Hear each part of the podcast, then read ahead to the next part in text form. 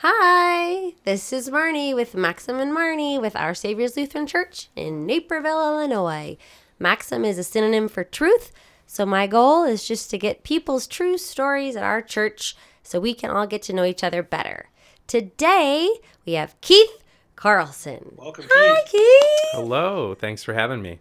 Keith, have you grown up in Naperville? No, I did not grow up. in Where did you grow up? So, I always say two places. Um, I literally grew up on the south side of Chicago, a suburb called Riverdale, which is kind of funny now that there was the, the Riverdale TV show. Yeah. Um, but some of it's kind of similar, scary enough. Um, rough, rough neighborhood, south side bordering uh, the city, and um, spent my childhood there. And then my family, my mom's parents had a farm in central Wisconsin, so we spent all of our vacations and our winter, you know, vacations, summers, uh, things up there. So uh, Green Lake area, and there's a lot of people. Uh, uh, go up there. So you had like the city day to day, and City then mouse, this- country mouse. I had both. Yeah. What so do we you had prefer? like a chicken coop, and we had the you know the city. You know, I think I'm really.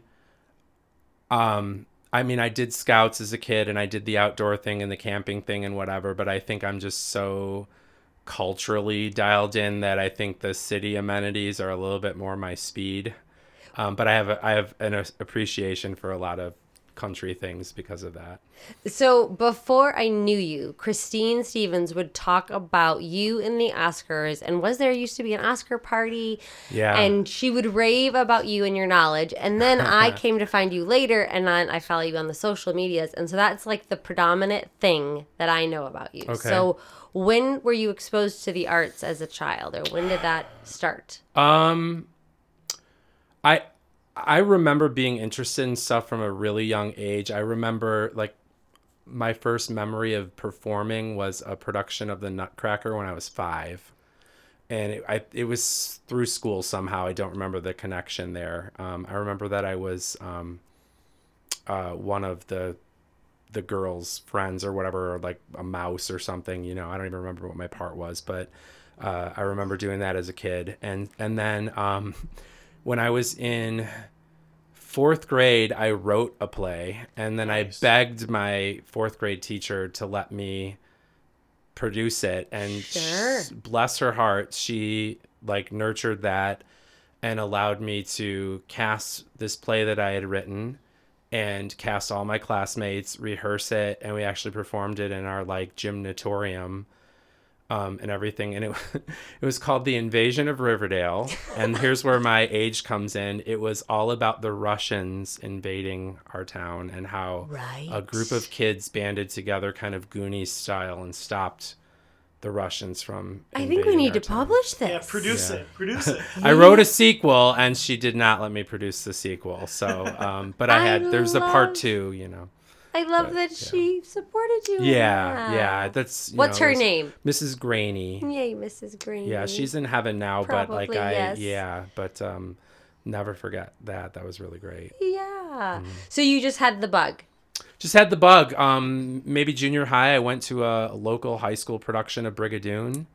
And it was just magic. The the the tech of you know the the city appearing in the mist and whatever and the way they did it like my face fell off. I couldn't understand like technically how this how it was like magically appearing on stage. And that was you know i think a lot of times you fall in love with the first show that you see like that. So um i i didn't grow up in a home that was specifically geared toward the arts or like heavily involved in the arts. Uh, there were no singers or musicians or actors or anything in my immediate family. I was kind of like it was just kind of the thing that I took took to. So And you sing. And did you play Mm-hmm. musical instrument? yeah, I took um my my grandmother offered to buy me an instrument and um, give me lessons and the the first thing that I thought of was the organ because it's just the most of everything, right? Not just one keyboard, but two keyboards and pedals and buttons and gadgets and whatever. So I took organ lessons for about three years um, when I was a kid, and then I switched to violin.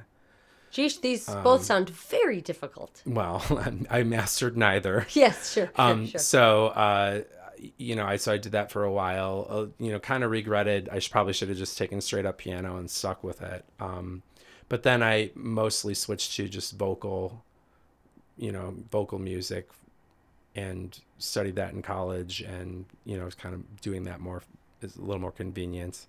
And in high school, I'm presuming you participated in a lot of this, and you said you came from a rougher area. How Yeah. did that mm, make you who you are, or what influenced you from that? Yeah, I so I went to high school at uh, Thornton Township High School in Harvey. Harvey usually, if Harvey's on the news, somebody died, somebody was shot, the mayor embezzled, something bad happened in Harvey. Um, but I loved where I where I grew up. I was, and you know, sometimes I will pull this out with my own students. Um, I I was a minority student as a white kid. I went to a high school that was probably at the time 75% African American. Now is probably 98% black. So um just I, I really think that that has had a profound influence on just how not a big deal some of the issues are that some people are grappling with today because I think exposure to uh, other walks of life and other cultures is is the best way to uh, you know to develop empathy and understand people. And you know in a place like naperville we do have diversity in naperville but it, it's not it's not um, it's not an immersive diversity. You you you know you have to really make an effort to know other cultures here. You can really stay with your own people so to speak culturally ethnically whatever. Um, i i you know i went to I went to a class reunion a few years ago and I was the only white person. And there was a part of me that was like, "Oh gosh, I can't do this." And then I thought every single person that's here has done this every day. That's The other shoe on the other foot and and I walked in and it was an amazing experience. Very like I had a lot a lot of attention paid to me that day because I was literally the only white person in this like forest preserve park filled with hundreds of graduates from different years and stuff like that. So, yeah, so just I think unique experiences uh, that really shaped how I feel about people. Like So- what? You, you know, just like that, like you know, like being in, you know, b- being the only white person in a room. Very, I, I would guess that that's not something that a lot of white people can say unless they've traveled to you know, a, a, specifically to a country or you know something along those lines. Um, it's not a typical American experience, um, probably for a lot of of us. So I think that that's unique, and just you know, musically, culturally, um, most of my friends and you know the music that we would listen to and the th- things that were going on were you know like I I was a high school student like when rap was becoming big so um I think all current rap is hot garbage and I like all the old stuff and you know I grew up on Stevie Wonder and soul music and all that sort of stuff so my tastes were kind of shaped by that and sort of my cultural experience That's really interesting. yeah I dated a guy for a little bit in high school that happened to be black. And he had a cousin living with him. And I was going to come over or pick him up. And he was like, Well, you probably shouldn't come in because she's not going to like you.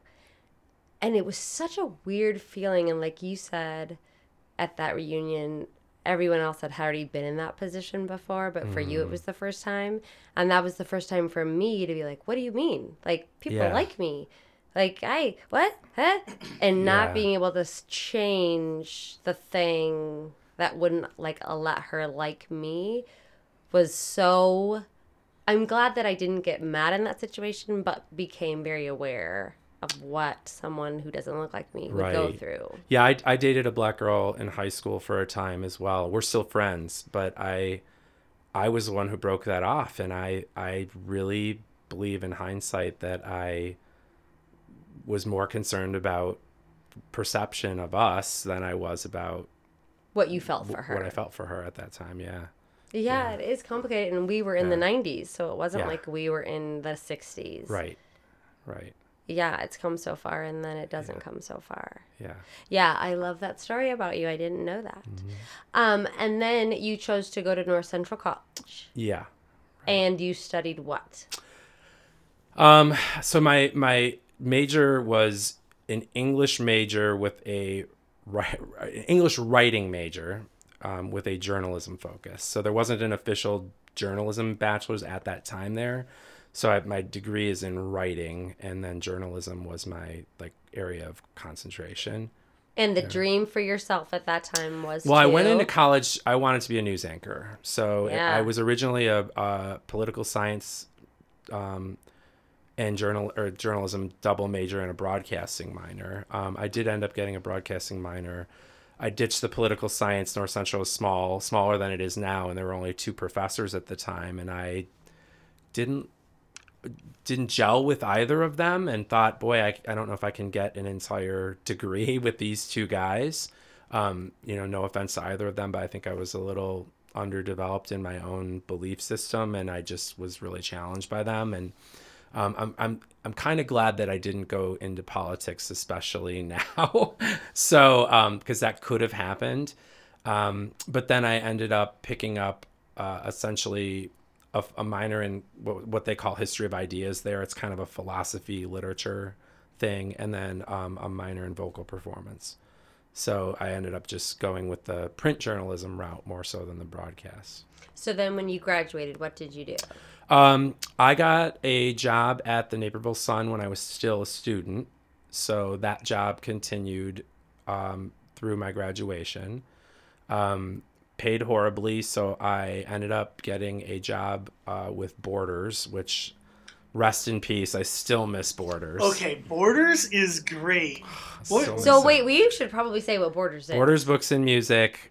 Yeah. We used to refer to Barnes and Noble as the Dark Force, like Border. It was Bar- Yeah. Borders versus Barnes and Noble. Unfortunately, Barnes and Noble won. They're still here. They did win. Um, yeah, but um, I loved working there. It was like bohemia. Like the the the day that I asked Robin to marry me, I had I brought the wedding ring, ring to work and threw it in the safe with the money at work while I worked my shift and then went and got the ring and you know like I like it was just like a family of like crazy literary like I I was in charge of the fiction section, which is the biggest section of the store, and we had to we were expected to read voraciously so that we could develop relationships with regular customers and give recommendations. And I would have customers that would come in and see me and say, you know, last time you recommended this author to me, what else would you recommend? And you know, we would we would know our customers. So um, I read probably three times what I read in college in the five years outside of college, and I ended up being a, um, a merchandising manager for the company.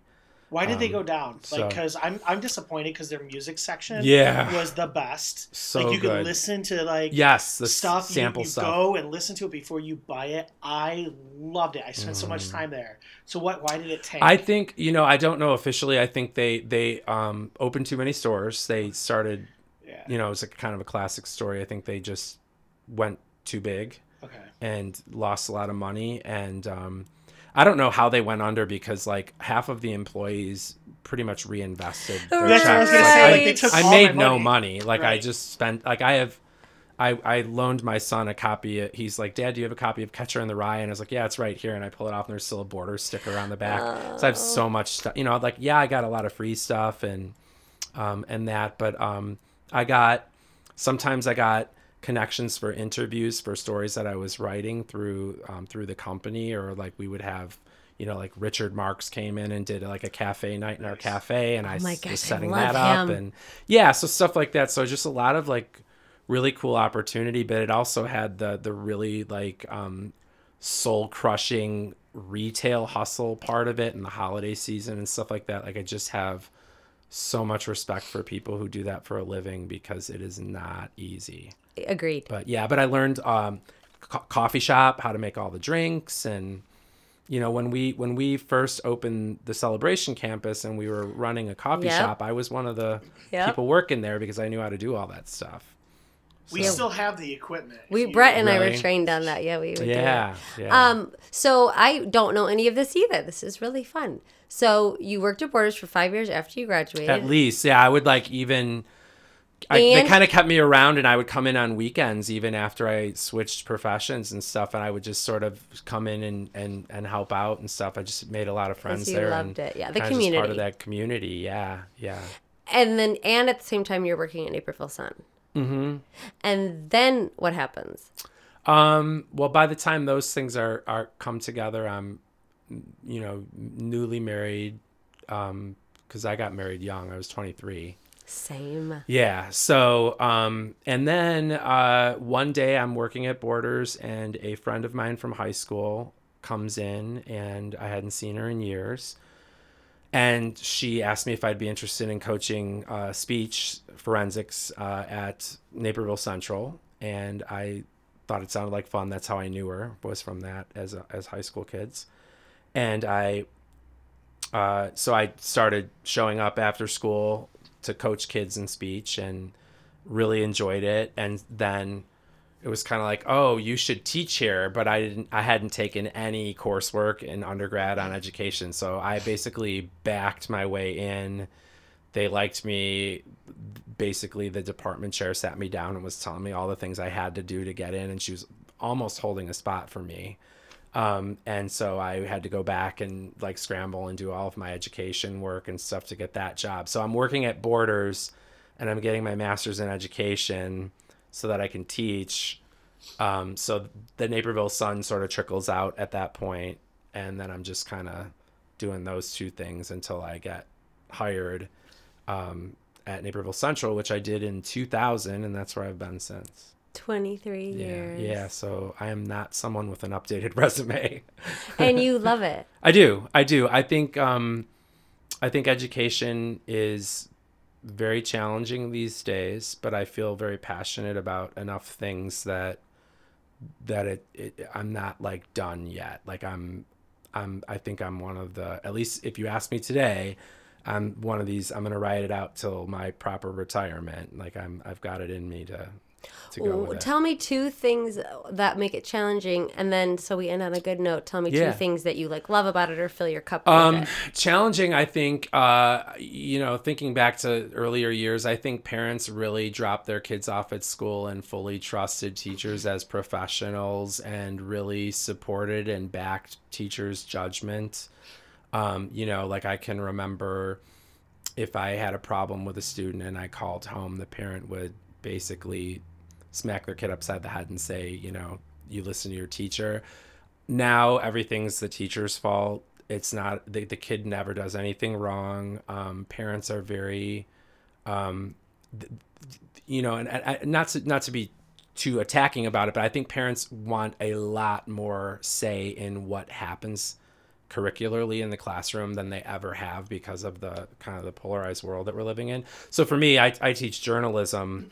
Um, you can't detach journalism from politics. Journalists cover politics, but until journalists were were referred to as the enemy of the American people, I never felt like giving my kids an article from a newspaper to read was a political act. I would give it to them because this was well written or well researched or look how this is structured. All of a sudden I'm getting an email, you gave my my son an article from the New York Times. That's the most left-wing liberal newspaper in America. Why, you know, what what did you give them from you know a sort of a counter viewpoint thing? And so the i i it shifted my i had to start thinking about those balances. And even though the reason why i chose it was had nothing to do with politics. Or the subject. right right. So i think that um the politicization of my content area has been really really challenging. Um career you know career wise i think. And just the you know that just this movement towards um, like you know as as a parent yeah we should have we should have some say in you know how our community develops curriculum and things like that. But we're you know we're, we're just i feel like less trusted as experts in our field um, is is the frustrating part. So those would be negatives.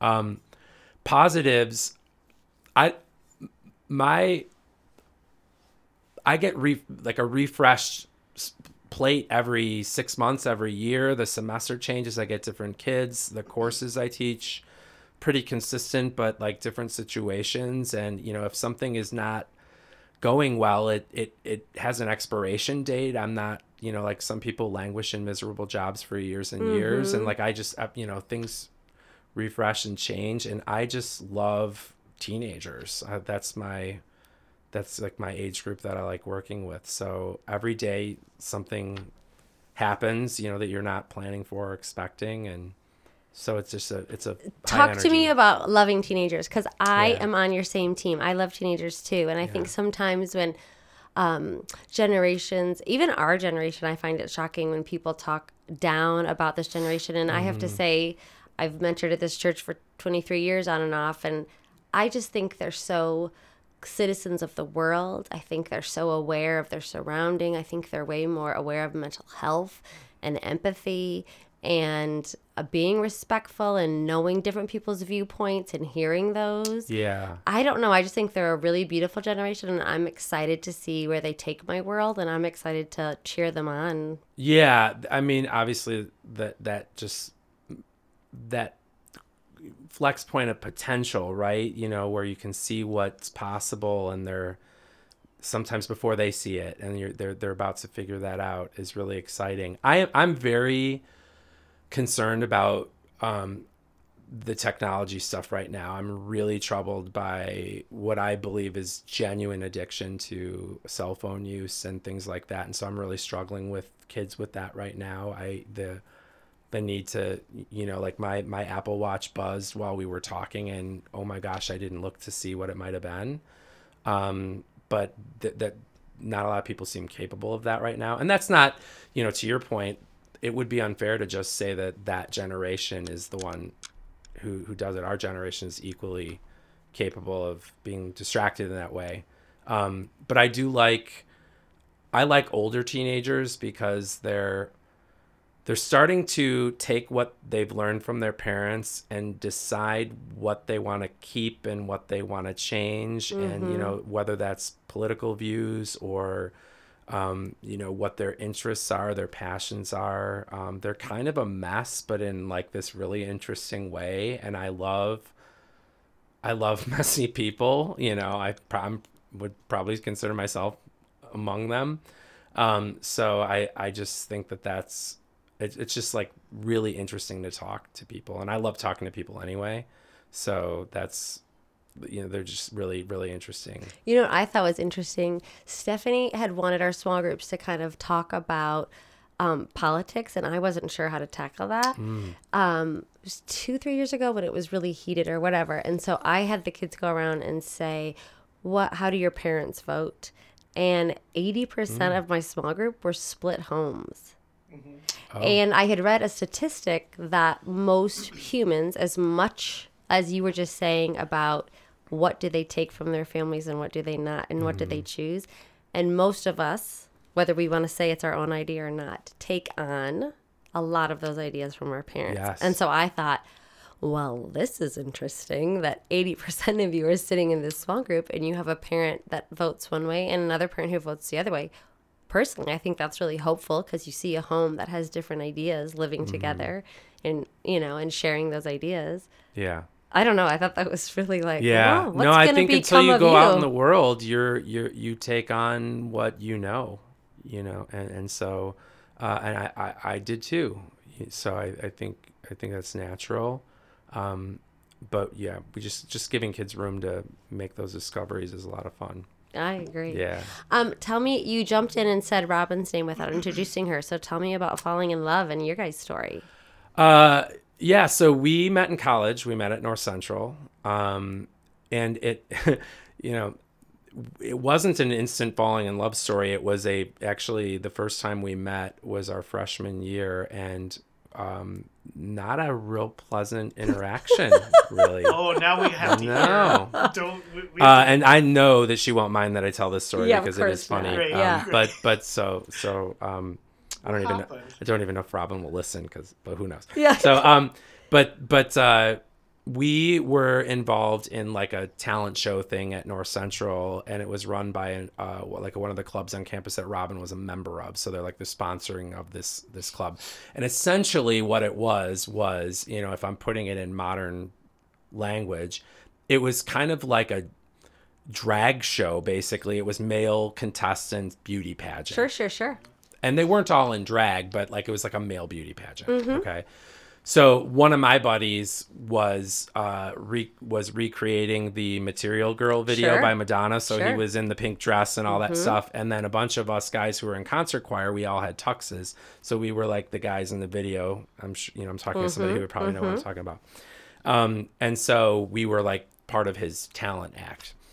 And I don't even remember the context, but I remember there was some scuffle about some some some sort of altercation or something going on and she would Robin would have been one of the people like running the show or like you know doing Directing that- it. directing it and we did something wrong or upset her or someone else in some way and so I just remember having like this really like not super heated but more more or less confrontational like Yeah. introduction and then um I don't really remember having much interaction with her until later in the year. What what happened, or even into my sophomore our sophomore year, um, my roommate uh, and I, and then her roommate and her, um, her roommate broke up with the guy that she had been with for a long time, and decided that all men were scum except for my roommate. Okay. So my roommate and I would walk over to their room so that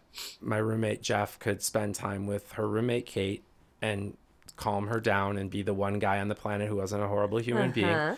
They would walk off and leave Robin and I in a room together talking. And that's really where things really very I think very slowly, quite honestly, started to to develop because we were kind of stuck alone in a room together. Yeah. So that, you know, so we just talked until they came back. And then you just found like, oh my gosh, we have so much in common, or we Yeah. think so much, or Yeah, I don't even know that we had that much in common. Um, different came from different backgrounds and different home life situations and and things like that. Um, you know, she's from a little bit more of a an affluent suburb. She's from St. Charles, you know, and I was from kind of the a kind of a little bit of a bad neighborhood and that sort of thing. And I, my parents got divorced when I was five, so my my sister and I and my mom lived with my mom's parents, and so it was a kind of a different different situation.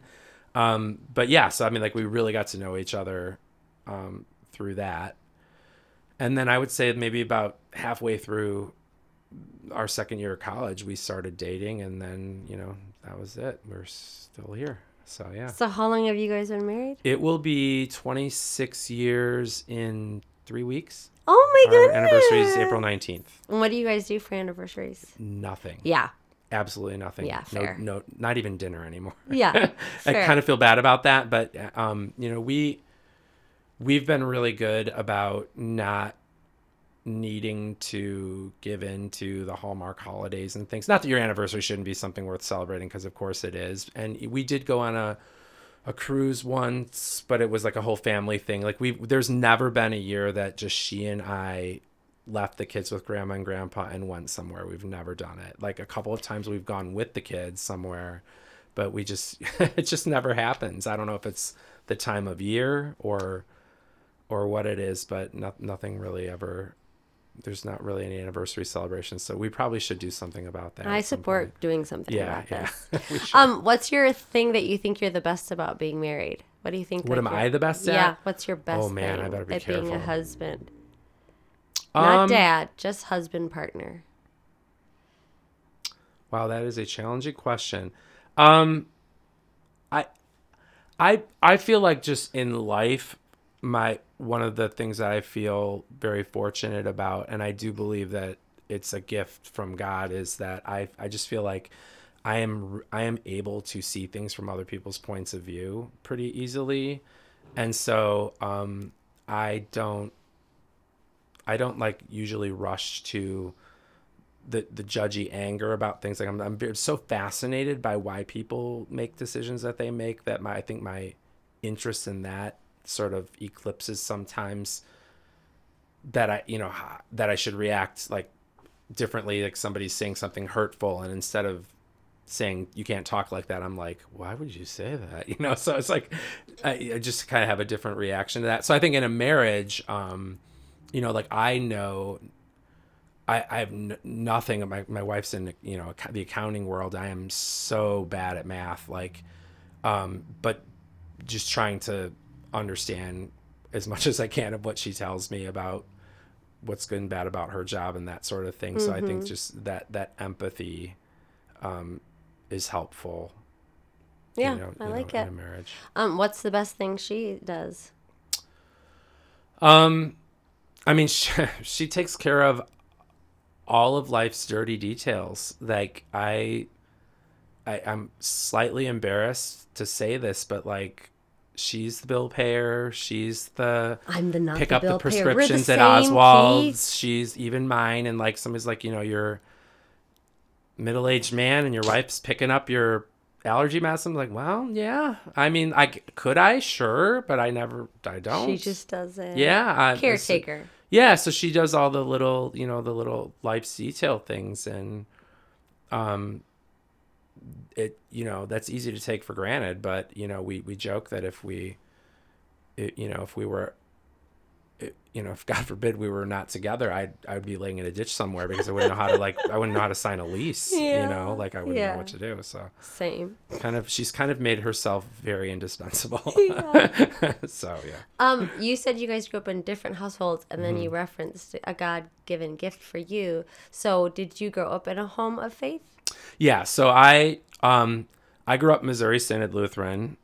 Um when I came to Our Saviors, it was a big drama in my house, my family, because it was almost like I changed religions. For your mom, for your grandma, my grandpa. grand my grandparents. Okay. Oh my gosh. Um Because this wasn't real church. Oh, it was like you know. I mean, I mean, I you don't real. I didn't realize how borderline Catholic a Missouri Synod Lutheran was, just in terms of the strictness of it. And I don't say that as a Negative. pejorative. Yep, yep, I mean, yep. I, I worked at Benedictine University for a while, so I, you know, I, I have a lot of appreciation and understanding of that. But um, I yeah, so growing up Missouri Synod Lutheran and the strictness of that. But we did, you know, I did all the vacation Bible schools and you know all the Sundays in the, the the basement youth room with the guy with the guitar and the Amy Grant songs and all that. Like I mean, I, that, that was my whole life, right?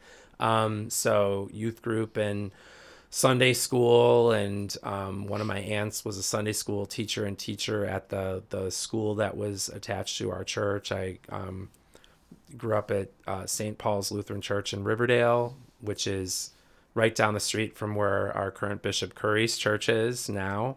Um, so it's a couple blocks from there. Um, and yeah, so always grew up in the in the church and never really, you know, in terms of a faith story, I never really had a like a crisis moment or a like a full blown I don't believe anymore moment. Um, I'm not saying that I, I've never been challenged, but I've never doubted, and I feel like that's a gift too. Just like I've, it's never I've never questioned it. I've always accepted it. I can't say that I got up for church every Sunday with it, you know, with energy and a smile on my face. I was a teenage kid like anybody else that didn't want to get out of bed. Um, but I never had any like I didn't stray away from it at any point. Um, that is a presumption I made about you about when I didn't know you. Is I always saw how present you and Robin and your kids were. So, what did you do in your life that created that situation? Well, I think she grew up the same way in that regard. You you you went to church, um, and uh, so that's just how we were with our kids. And I think my kids did a better job than I did of not complaining about going to church. Like I really, I can't think of too many times when either of my kids really threw like a tantrum or a fit about going to church. Like I can't say they out they liked it every week as much as you know any of us ever did, but I mean, it's pretty incredible like how willing they were um, to go with it. And I think you know it, it was just that's how we both grew up, and so that's there was no conversation. That was how it was going to be. You know, for Um, and too. your faith life, how does it reflect at home, or what choices do you feel like you guys do as a family, or as a married couple, or as just a human? Well, and, yeah, it's little things. I mean, like we we're a huge music household, but um, we listen to a lot of Christian music, uh, not exclusively. I think Robin, for a time, went through a period where that's all she would listen to. Like, kind of around the time we met, she was like exclusively Christian rock, and that's when Christian rock was really bad. Um, not not not of the quality that it is now. But um, so we, you know, like we we play a lot of that. Like uh, I'll borrow the Grace's car and turn it over, and it you know it's the Christian music stations on. Like she's listens to it pretty constantly, and um, you know, we'll we'll go to concerts or things like that. So I think that the music component is there. We're not um we're not daily dinner table prayers if i'm being really honest. Um i grew up in a house that it was you know come lord jesus be our guest. So it was just rote but it was every every dinner. Um so i think that was part of what drew me to a different lutheran church when i started church shopping in college was um and i, I remember saying to my grandmother in defense of coming here that I had everything memorized in the church I grew up in. And it, and because everything was memorized in that green book and Luther's small catechism that I had to memorize in confirmation and stuff I just felt like I could recite anything but nothing was at a deeper level for me. I just knew exactly what was going to happen next. I knew what we were going to sing next. I knew what we were going to say next. Um, the only thing that changed was the sermon and and I But just maybe it didn't either. Maybe the uh, pastor was preaching the same thing every three years. Yeah, may, maybe because maybe I fell asleep sometimes and don't remember them, and I don't remember being interested in sermons until I was an adult. To be honest, you know, which is cool the way we we uh, did did things here. I remember, you know, the the sermon notes that our kids did here, and it was like, you know, that's they didn't like that, but like I I thought that was cool because I don't remember anything about Right. sermons Right. from from when I was in church. But yeah, so I, you know I think that that's probably my best answer about like what what do we do as a family. I I, I think you know again it's just a household that doesn't question those things. They there's been no crisis for anyone in that way. It's just always been present. So we're mm-hmm. not we're not overly religious. I dated a girl once. We went on a school trip to Southern Illinois University, and I will never forget. They only played like Christian music in their household and all that stuff. And I remember when we, we were getting ready to leave to go drive down to Southern, her mother made us stand in a circle around the car and pray over the car before we got in it. And I was like, what is going on? I had never experienced that, like that kind of stuff. I've never been in a household like that. Mm-hmm. And I think a lot of that too, that the, the, the father figure in my life most of the time was my grandpa. And he was your, you know, your classic, um, quiet guy. Mm-hmm. Grandpa wore a suit to church every Sunday. I did mm-hmm. not wear jeans. I still have a hard time wearing jeans here. Um, mm. I can, but I, I don't often. Don't really wear gym shoes here on Sunday. Um, I don't go full tie and, and things anymore. Our you know our, our climate is a little more casual, but um, Grandpa wore a suit every Sunday, so it was shirt and tie even for me as a kid every Sunday. And Grandpa didn't talk about his faith; he just lived it. So um, I think a lot of that kind of like I'm I'm way more communicative, but um, I don't I'm not an in your face with with things. You know, I I I feel really satisfied when someone feels that I give off the energy of somebody who is strong in their faith. I would rather hear that than like I'm I'm not like the the pushing an agenda or that Yeah, just living it. Yeah. Modeling it. I hope. Showing up. I hope so. Yeah. Showing up is Um, good. can I ask, do you have any relationship with your dad? My dad passed away when I when he was uh, 59, and I it was right after my 30th birthday.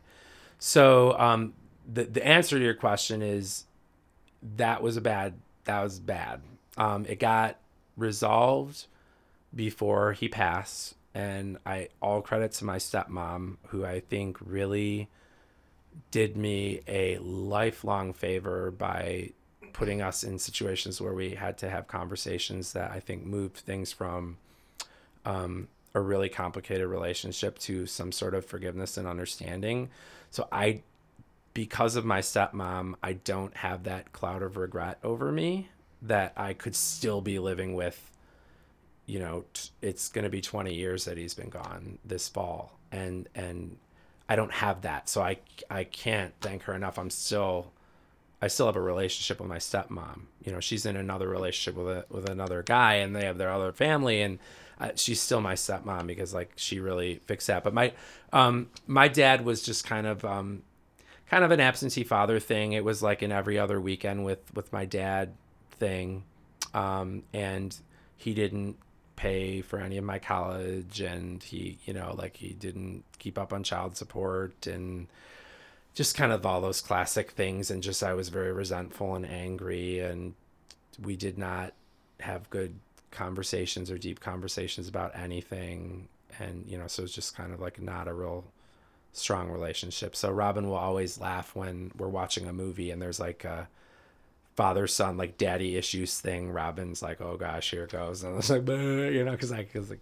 kind of a trigger point for me Of course it So, is. When you say um, you had that moment of forgiveness, first of all, what an amazing woman um, Yeah, that I she think that's a reached out to you. so great I think it's amazing, but to me, even in, I don't know, forgiveness is such an abstract thing.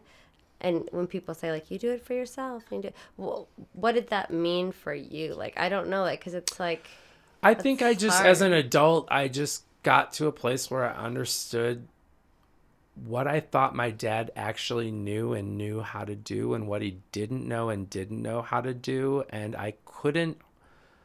I couldn't really hold him responsible, adult me, for what he didn't know and didn't know how to do. that's really beautiful. Um, and I, when you're younger, you can't you can't make that distinction no, and I saw regret from him. Like he, he, you know, he was disappointed in himself about some things, and uh, this sounds kind of bad, but sometimes it feels good to see that person as disappointed in themselves as you were in them because then like okay we're on the same wavelength here Yeah. right so um yeah so that helped. I think some of it too was like kind of not his fault i really really loved my dad's side of the family my mm-hmm. cousins and that the family that was like my you know my my german family and my like where my like, family heritage was really strong and I felt kept away from them for a long time. Like we didn't spend much time with them. My dad was kind of like a black sheep over there a little bit mm-hmm. for a while.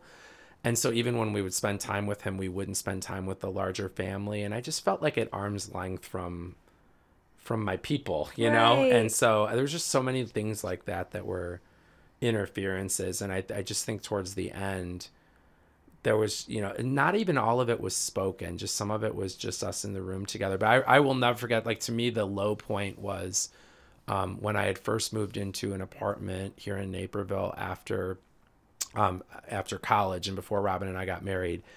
I remember my dad, I don't know what the circumstances were, but he helped me move or something. And we were standing alone in the living room, like with no furniture of this new apartment that I was in for what felt like hours and did not speak to each other. And I was just like, how is, how does this happen?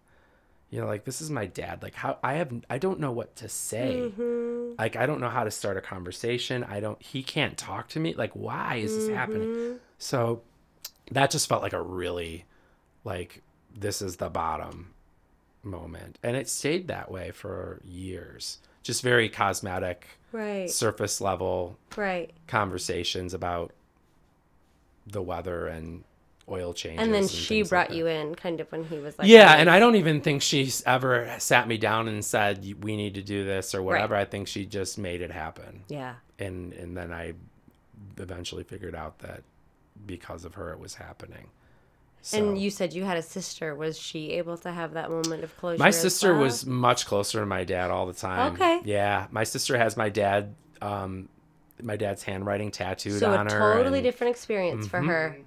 Isn't that interesting? It's mostly me. Now my sister had her went had her downs with my dad too, and went through things with with him. But Just um, different. yeah, daddy's girl. I think. Yeah, you know, it's just- interesting. she just had a different experience. Um, thanks for sharing that. Sure, sure. Um, talk to me about the things that you're involved in at our church and what you love about our community. Well, I mean, the big one for me is our music program. Um, I, I've been, you know, watching sermons profile for the time that I've been here, and you know, I've got my seat at at uh, Easter and Christmas locked, right? um, so I, I got involved in choir right away, and I was in choir in college, so that was a, a, you know a natural fit. And I'm thankful for that now because I don't have as much time to to be involved in music performance in, in other ways. So this is really like my outlet Right. sometimes. Um, so that was kind of the first thing. I did. I mean, I've I've been involved in a lot of like you know I've I've done, perf- you know, theater stuff. Uh, Lynn Ponish would have me, you know, sometimes I would write some. She would give me text to prepare like a little skit or something that would be performed or whatever. Teaching drama at, at um, Vacation Bible School. Certainly nothing things, on the level of invasion of Riverdale. no, no, no, right. So I, I, you know, involved in some drama stuff, but mostly music. Um, and then um, I, I, I think that's the majority of like my extra involvement at church up until the Just Love group that that I'm involved in now. Tell me about that. So, like, I I assume everybody. I hope everybody knows what that is right now. Well, pretend I don't. pretend you don't. Okay, so now I'm now I'm feeling like obligated to really put it in good terms. Well, I think first of all, I love that we came to that name because it was like a clinical diversity, equity, and inclusion group in name, um, which is on its own contentious, right? But this idea that um, you know, I when I think of the word just, I'm I'm thinking just as in that's all that's it, folks, and just as in justice. See, Correct. you get it. So I get You're it. one of the few that actually it, under, get it. it just makes sense in my head. Good. So, Yes. Not um, everybody gets the justice. loved part. Okay, it. good. So, Good.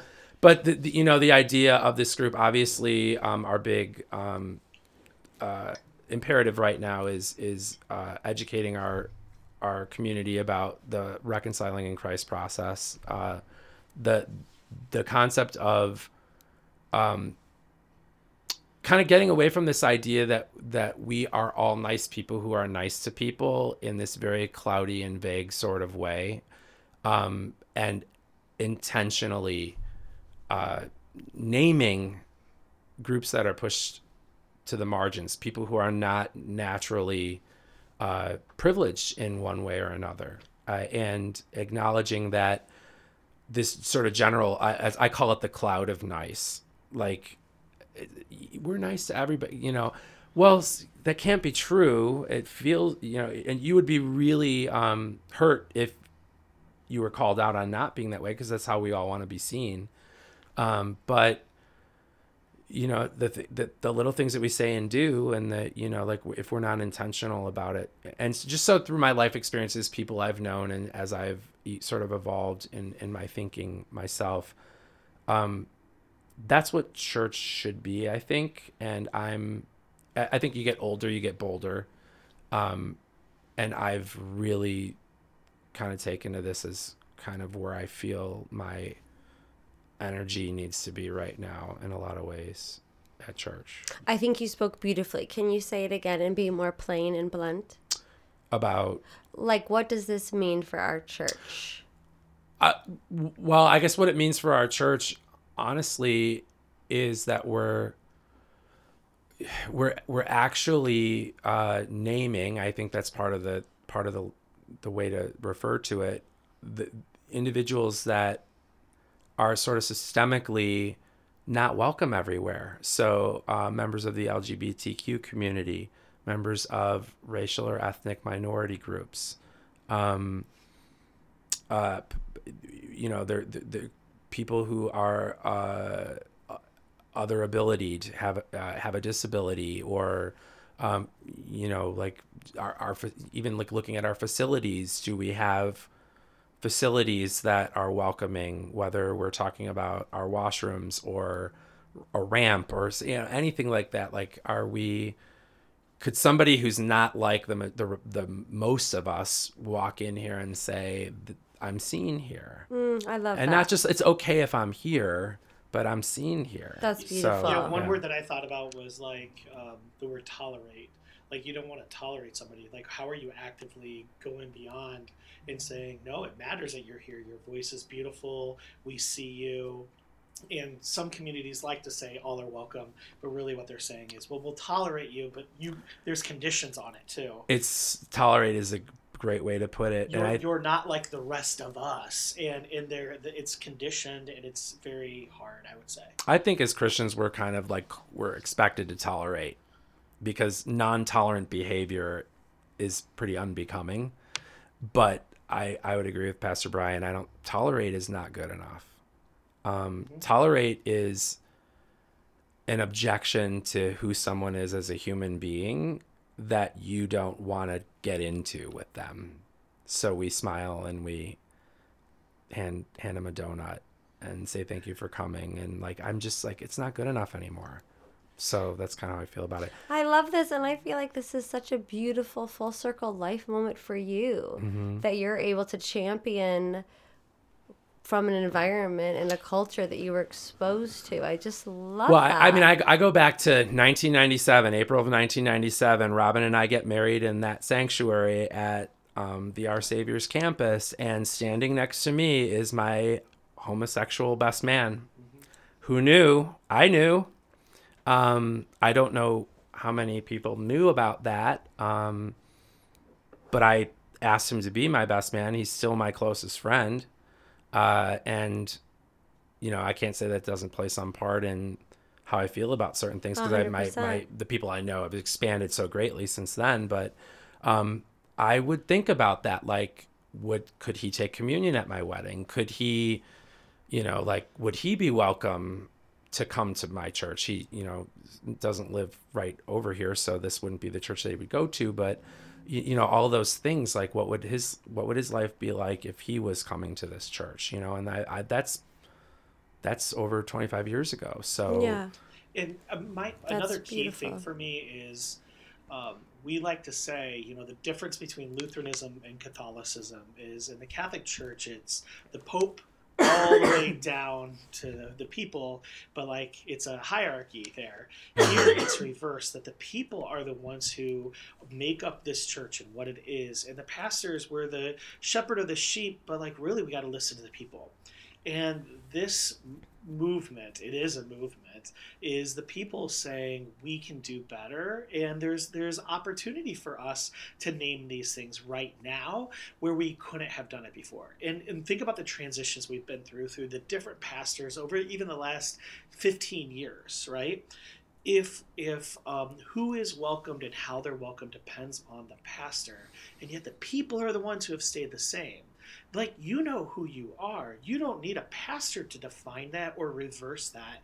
This is an opportunity for the people to say no we are welcoming. We are inclusive. We can do be-, like all those things. So it doesn't all of a sudden make you a gay church or a super uh, a different place than you already are but it's the people saying these are the values that we have.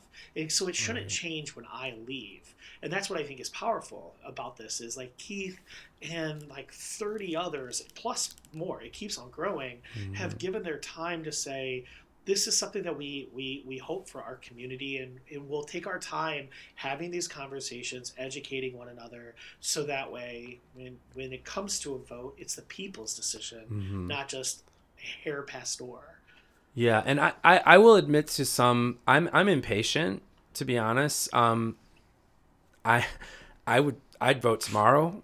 Um and I understand the, the, there's a lot a lot of a process, but um I I'm just like let's let's go already and and uh there was a time when Robin and I had conversations about leaving our saviors. Like, do we just want a fresh start somewhere? And I think the original thought was, well, we're gonna get our kids all the way through you know my my our youngest is a junior in high school but then as i got involved with just love i started thinking you know what? No you leave. I'm not this is i've been here since you know 1995 um i can't even believe i've been here that long. And and and i you know i i this is my home. Like y- you know you leave. We're we're gonna we're gonna evolve. We're gonna accept. We're gonna um, love people who Now, for, for who they are. here's my challenge though is this is this is what because you like the name so i think i can challenge you on it Okay. is how do we create a space where no one leaves where Yeah. we can love them Sure. and, and not allow them to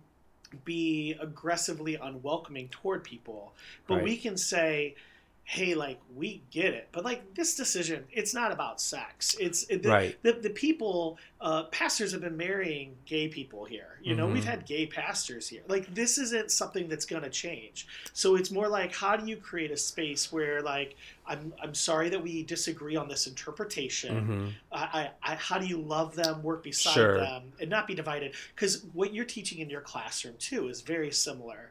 Like uh, this super political world where it's us versus them, and and how do you write something? How do you interview somebody without demonizing them, but allow allow them to share their truth without promoting something toxic? Yeah, I guess my, my response to that when I was processing as you were as you were setting it up, uh, the thought that's circling in my mind is let me take care of that part. Like if you if you can't if you can't um, actively love someone, there's there's you have gifts too. You're you're here. You're a part of this community. You you have value in this community. Don't inter- let me do that me and anyone who agrees with me and you and i'm going to let you do the things you know reflect the gifts that you bring to our our community Just and like as long as you're not interfering with Yeah, that not everybody's going to sing in choir. Some Right. shouldn't sing in choir. Right, right, So right. I, I like your response. That's yeah just let, let me let me do that like give me the ability to name and welcome people i last year we when we did the uh, Emanuel 9 service um and i i for, for whatever reason i couldn't attend the first year that we did it but when we did the the service please tell me i got the number right Yeah, yeah okay you did. um, but when we did it, uh, we we were here and we read the names of all of the individuals who were were killed, and I got really emotionally overwhelmed, and I thought, I have been a member of this church for so many years. And we speak in vague generalities about groups of people that have suffered. We don't we don't say their names and it, it was like such a small thing that really really hit me. And I, I could extend that to any marginalized group. Like these are human beings that had names. They're not just this group of people that got shot in this church. Um, they're people and and they mattered. And they yes they, they didn't go here but the kid who shot them it was a member of our larger church right? So that's really powerful to hear too and upsetting. Um, but to hear those names and it's like you know what we we don't like to we, we like to kind of give a general prayer sometimes about things that are going on in the world but we're a little nervous about really zooming in on specifics sometimes because it's uncomfortable. Um, and so so so again like my my m- you know do i really want people to leave when i say no you leave. Of course i don't want that but i also i don't want to be pushed out because i don't think my church can be what i think it needs to be. I'm here so i better i better be involved in some sort of activity that will help to realize what like if i'm disappointed in my church for some reason what am i doing about it?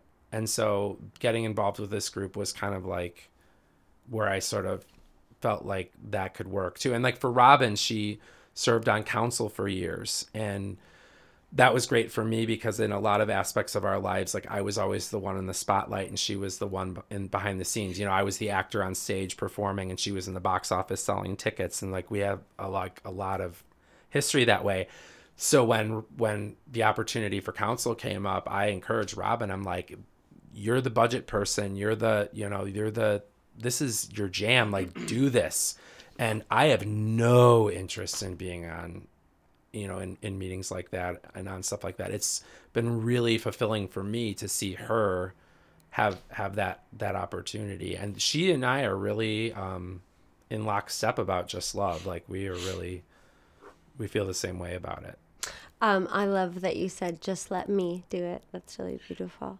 I agree. Um, to take a pivot because I think we're probably You're at an hour. I'm at an hour. Okay. Okay, So have to cut I um but I want to make sure to hit this because Yeah. I just think it would be a fun part. But I love your story and I love everything you've shared today, Keith. So it's really been a Yeah, pleasure. sure. But I want to hit um, you are such an aficionado, a uh, connoisseur of the theater and the cinema and the music. And so I would love, I think sometimes people are afraid to say, I'm going to change my mind. And I just want to say, as a goal for myself in 2023, I hope I change my mind about something. And I think one of the most beautiful ways that happens is through art and storytelling. And how you were saying that you had this ability when you were growing up to be exposed to people that didn't look like you in other cultures. I don't think I've always had that opportunity. And I think that stories and art are one way for us to do that Yes. and to hear different perspectives. And so I just want to celebrate that part of you in this moment. So, what are some stories, music, art, cinema, theater that is the top three that we all need to consume Oh, I per? hate that I, I know Our- one of his answers, so I'm, I'm excited. for Oh. Pastor Ryan thinks Oh, he you can think you- predict. we could oh. play the newlywed game and you can I hold kn- up I cards. know one of his answers. You want me to write it down? Okay, write it down on I- your phone. what I would say is I'm I'm thinking about this is there is no safer way to experience other than art. Um, reading a book and cursing your way through it and throwing it on the ground and disagreeing with it, but you're exposing yourself. Like there's like you could you could be in a confrontational conversation with somebody, an argument, learning these things or you you could have the safety of privacy and, and wrestling with it on your own in a book or watching a movie so just in general films from different perspectives and and books from different perspectives I like it's so such a safe way to develop empathy and to expose yourself to things that you you haven't experienced personally um, and you should wrestle with those things so you, you know, you're asking me my favorite like just in give me a couple movies, movies a okay. couple theater productions that you just think like, oh, not to be missed.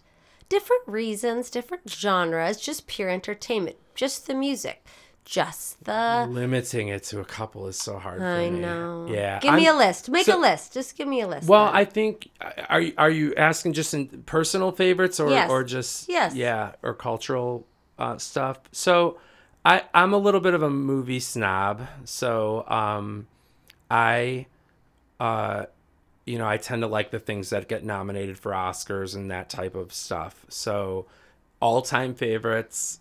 Things that would pop into my head. I'm a huge, huge Citizen Kane fan. Never seen I it. could watch oh, wow. it. I could watch it it. all Never the seen it? time. I never Okay. stop getting Older film, something which else is still great today. Yeah, you can Yeah. watch it. In fact, when I would coach students to give impromptu speeches, I would tell them, watch Citizen Kane because any topic you could be asked to, to speak on, you could find something in Citizen Kane to talk about. It's so great. So that's one of mine. I love The Graduate. Sweet.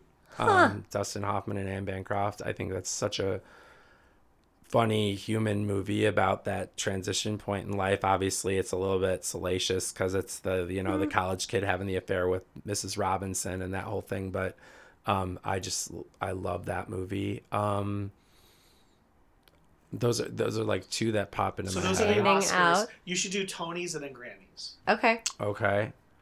Uh, theater like my family is obsessed with Hadestown right now. Okay. We saw it in July. We might we're we're going to New York next week. We might even go see it again just because everybody loves it. so and much. lump in your 26th anniversary celebration. maybe Oh, yeah. maybe yeah. It's not wasn't in the plan, but maybe some Toast. cheesecake at Cheers. juniors or Yeah. something. Yeah. so um, but we uh, yeah, theater. I um.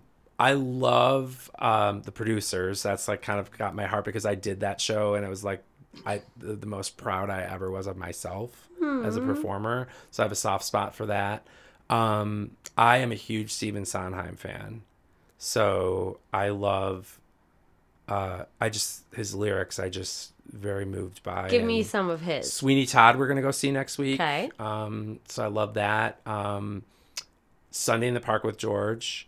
Okay, that was one of the hardest ones. I, I, we actually left it intermission. I might Sorry. I might get a tattoo with Sunday in the Park Oh, lyrics. Like I'm that it's a great piece of art, Mm. but like, Yeah. No, I understand. I'm sorry. Yeah, and and uh and Into the Woods. I mean, Yeah. oh my god, I just cry my way through that thing. There's a lot. Yeah. So I love that kind of stuff. Um, I'm trying to think of like I, I like fun stuff too. I think sometimes I tend to veer towards the the really like deep and serious stuff, and and I'm capable of ha- like there's dumb movies that I like, and Yeah. there's you know dumb stuff, but I, I anything Sondheim is kind of kind of my thing. I don't know if I'm even saying anything yet that you thought I was gonna Nope. say. Well, let's go into the third. It doesn't category. doesn't mean that I Okay, won't. music. Because I think I know who he's gonna say for music. Well, you know who? uh, Most people like I'm. If I'm famous for any hobbies, it's Prince. Prince. You Okay, go. you're That's wearing what I- his color That's what I had today. written down. Yeah. I was surprised Yeah. he hasn't been mentioned yet. I'm just wearing pur- the purple today is an accident. That was not planned. Yes. But um, yeah, I I am I have thousands of dollars worth of like bootleg recordings of Prince concerts going all the way back to like 1978. I have everything like all 39 albums on vinyl, cassette, CD, and like every what is format. so It's, like, so special cool. about him for you? You know, it's it's kind of weird talking about it for a podcast for church because some of his stuff is not church Sure. stuff. Um, but I never really dwelled on that aspect of things. It it it I- I just thought he was Mozart in our time. There you go. Um, I don't know how else to put it. Just mad genius uh, ability, and I'm a lyric guy. I don't even think all of Prince's lyrics are amazing. It was his musicianship that really drew to me. I like, you know, I sort of developed a taste for R and B and funk and soul and stuff like that as a kid because of where I grew up and how I grew up. But um, I was just like the variety of it, the um, just all, it's hard to kind of even encapsulate like what's so great about it. I love how much you love it. I mean, I'm obsessed, like constantly obsessed. Like I probably listen to Prince I, certainly every week, not necessarily every day, but certainly every Okay, I have a question. I can't think of a time I wouldn't. How do you feel about how do we? How you were saying, I love messy people. He Yeah. would be a messy person. Sure. Um, and I think there's a bunch of artists that I grew up with, and sometimes I wonder, am I to throw out the art when I don't love the artist? People I'm thinking of. Well, like, one of my favorite be- directors is Woody Allen. You want to talk about a mess? Okay, that And I would be the still love Woody perfect example. So Bill Cosby, I grew up with him. Do I Mm, right. throw out the Cosby Show? Right. R. Kelly. Do I throw out I would throw out our. Ignition remix to Ignition? Michael Jackson. Michael. Jackson. I don't throw out Michael Jackson. I love Michael Jackson. Still do. Is But that you might not love We- the person, Right. And I'm not saying, I'm not saying I love any of those people, Yeah. but I am saying like the art that they produced, I really enjoyed, and so can I let the art remain? This is a big question. So my answer is yes. Okay. And I go back to the classic "hurt people, hurt people" line. Yep. okay. These are hurt people who hurt people. Um, and they wrote about it, sang about it, made movies about it, documented the human condition in very deep and important ways. And I get that product. I don't have to interact with, with the person who made it. Only through their life experience, as negative as they sometimes were, were they at a place to create that that art that I now get to Consume. consume. So I am one of those people who can detach, There's separate. I forget who the hymn writer is. It's a pretty contemporary guy, and it came out a few years ago, like in the last three years, that he had extramarital relationships. Yeah, I think I know. And so I now we remember who you can't sing those hymns at church, and I've always found that super interesting. Like what you're saying then is you're like, well, you can't sing the hymn. We're just not. You know, like, there, is there a separation? Is our community mature enough to to still not? We're not praising that person, but we can still connect to that song. Right, boy, did they make something that has I would not- value for us. I would not put Prince though in that category, even though I understand the brokenness, like his life and Right. the things he dealt with. Um, but but yeah, yeah, that's my two. Yeah, he ended up. He ended up. Um, I think abusing pain medication because he had like some untreated hip issues and things from all of his jumping around and wearing heels and all that stuff. or having the most sexualized uh, Super Bowl and best Super Bowl uh, halftime show. Best Super Bowl ever. It really no, was. No contest. Pretty, yeah. pretty Yeah. I love yeah. how much you love him. I think yeah, it's so fun I do, to love and so someone that I. I mean, like the the day he died, like I I it it's kind of funny in retrospect, like how many people checked in on me that day. Like one of my parents died. I mean, it was really, really like everybody was like, "Oh my gosh, where is Keith?" And I was literally on the floor in the corner of my classroom with the lights out and the door closed, like trying to process it. I was like, yeah. But um, in terms of contemporary, I love singer songwritery type artists. So I'm like one of my favorites right now is Brandi Carlile. Oh I just think yeah. she's ridiculously good songwriter, um, talented musician. So I'm I, I'm drawn to, um, I'm drawn to anyone who like has a point of view as a writer and has musicianship. And as long as you're good, I don't even care what the genre is. It could mm-hmm. be bluegrass, it could be rock, as long as it's like this authentic voice. So I'm not typically drawn to people who are just handed packaged music and they just perform it. Although, I mean, somebody like a Celine Dion does that and she's an amazing singer, so that's great. Mm-hmm. But I, I tend to be drawn towards towards some of those artists too. Um, so, you know that that's just an example of one that pops into my head. I'm a huge U2 fan.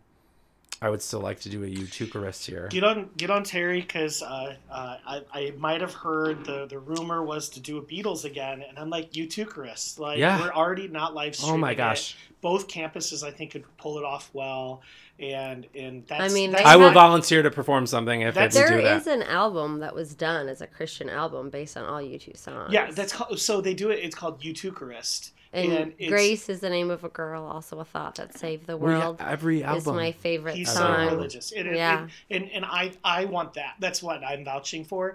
But I also vouch for a very merry Mariah Carey Christmas, where you take, you take Mariah Carey songs and turn them into the the birth story of Christ. And I'm ready to perform it, but um, I've been rejected every time I brought it up. Well, I'd like to hear what's in that at some Same. point. But yeah. You'll always be Well, Keith. I love this. Is there anything else I'm missing that you'd be like, oh, I gotta say I that? wasn't sure where we were going to go today, so I didn't have an agenda about what I needed to have covered or not. I was wondering if I was going to be interesting enough for an hour. So thanks you for pulling an are hour out of zipped this. by. You Oh did, wait, yeah. say um, say two things about each of your kids. What? How would you describe Grace and how would you describe Noah? I know both of them, and they're both amazing. And I just realized we didn't formally introduce. Yeah, them to yeah, the- yeah, yeah. Um, Good save. Huh. Noah, I'll start with Noah because I spend more time with him right now. Noah's kind of my mini me. Um, he's doing the whole choir theater. He's also in band. Um, and he, like, what makes me laugh about him is he, like, homework burns a hole in his pocket. He is not a procrastinator, which I don't know where that came from because it wasn't from me. Uh-huh.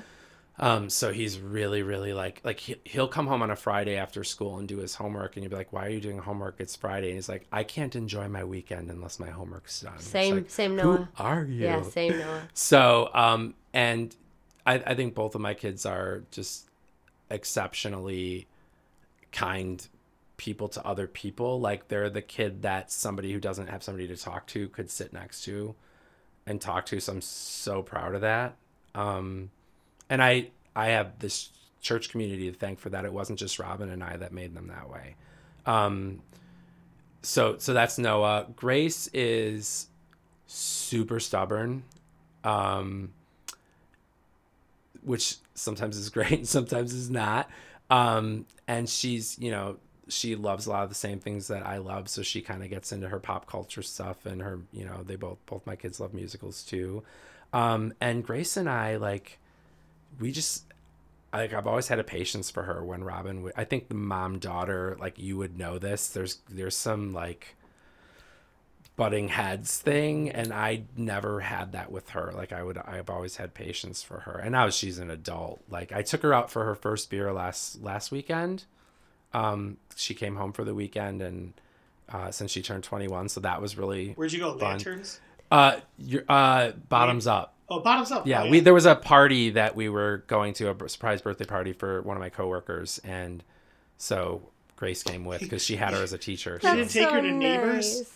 No, I mean normally, I well, I no normally I would because we've, we, I'm we've been ya. there. We've been there. We've Bottoms been up there. is great. Yeah, yeah, that's just where it was. So yeah, Yeah. So um yeah, I both of my kids are um really like like I said like uh, what I I would summarize both of them is like they're they're the one who like Grace was always above the drama of the high school girls and almost to a fault. Like she didn't let herself I think she in some ways she kept herself at arm's length from having some of the fun that I wish she would have had. Like she didn't go out a lot and she wasn't hanging with kids a lot. Like she was kind of a I don't want to say a loner, but she was like kind of didn't want that. Noah's way more social. Noah's always, can I have the car? Um, you know, and Grace would was more of a homebody. So, um, yeah, but they're they're both What What is your dream for both of them? Uh, well, right now my dream for Noah is figure out what he wants to major in, so that we can get this college search thing going because he is not approaching it the same way as Grace did. So we have to like completely revisit the college search experience through him, and I'm trying to tell Robin like he's not going to do it the way Grace did, and we have to we have to we have to go through this with him in his way, which we don't want to. so, um, but uh, you so I, I guess my dream for him in, in the immediate future is like he he loves a lot of the things I love, and they are not things that make money. Mm-hmm. He loves perform. He loves to sing. Um, I he, he doesn't feel he's not going to be a teacher. I don't think or whatever. Like so, what is he going to do? And we don't know. He loves sports. So um, Grace, um, I I think she's like on her path. So I just want it to work out for her. Watch it unfold. Yeah, yeah, yeah. Yeah, so I'm She's a excited for her. junior at Augustana. She's a junior, yeah. She's going Yeah. to Guatemala next year. That's amazing. Um, she's a double major in speech pathology and Spanish. Oh my goodness. Um, so I she's knows a little sign language in there. So I think like with all those skills, she'll have That's a good awesome. she'll have a good job. I hope. Lots, lots of options. Yeah, yeah, yeah. Yay, I'm glad we talked about them. Thanks for sharing all your Sure. story and thanks for listening, everybody. Let us know if you want to come on. All right, see you soon. Okay, bye. Bye. Thanks again. Thanks.